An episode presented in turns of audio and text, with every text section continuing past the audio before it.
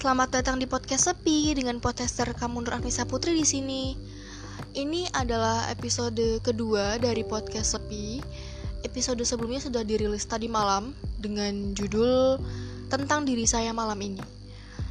Dan kali ini saya akan bahas sebuah topik yang mungkin akan sangat kontras dengan episode sebelumnya. Ya, topik yang akan saya bahas yaitu adalah multimedia. Hah? Multimedia? Kenapa multimedia? Karena saya anak multimedia dan saya yakin ada beberapa anak jurusan multimedia di luar sana yang masih belum mengerti apa itu multimedia. Oke, kita mulai aja ya. Apa sih multimedia itu?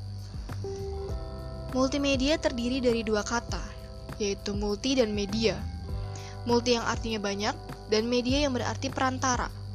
Atau dengan definisi lain, Multimedia adalah gabungan dari teks, gambar, animasi, audio, atau video yang dikombinasikan untuk menghasilkan output tertentu berupa informasi yang menarik. Fungsi utama multimedia sudah jelas, yaitu sebagai sarana menyampaikan informasi. Multimedia menjadikan komunikasi menjadi lebih efektif daripada metode-metode klasik yang selama ini dipakai, terutama dalam hal komunikasi massal. Oke, sekarang kita beralih ke jenis-jenis multimedia. Sebenarnya ada banyak sekali klasifikasi pada multimedia, sehingga jenisnya pun menjadi bermacam-macam. Jika dilihat berdasarkan aksesnya, multimedia dibagi menjadi dua, yaitu ada multimedia online dan ada multimedia offline. Apa perbedaannya? Perbedaannya hanya terletak pada penggunaan yang membutuhkan jaringan internet. Sudah jelas bukan? Online dan offline.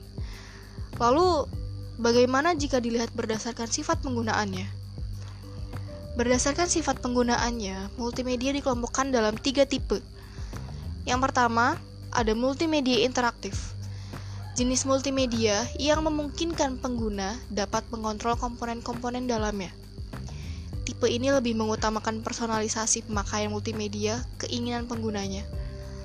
Yang kedua, ada multimedia hiperaktif jenis multimedia yang memanfaatkan hubungan antara setiap komponen multimedia. Sifatnya juga interaktif, sehingga pengguna dapat memilih asupan informasi sesuai selera melalui tautan yang tersedia. Dan yang ketiga, ada multimedia linear.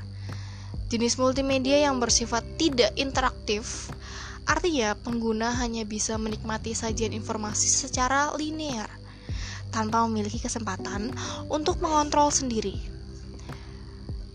Uh, mungkin hanya itu yang bisa saya sampaikan, hanya itu yang bisa saya bahas untuk topik uh, kali ini. Demikian pengertian multimedia secara singkat, jelas, dan padat. Terima kasih telah mendengarkan episode podcast sepi hari ini gimana nih jadi uh, anak-anak jurusan multimedia sedikit mengerti atau sudah mengerti tentang jurusannya? Semoga bermanfaat ya. Waktunya untuk berpisah sekarang. Sampai jumpa di episode episode selanjutnya. Stay healthy salam ceria dan selalu bahagia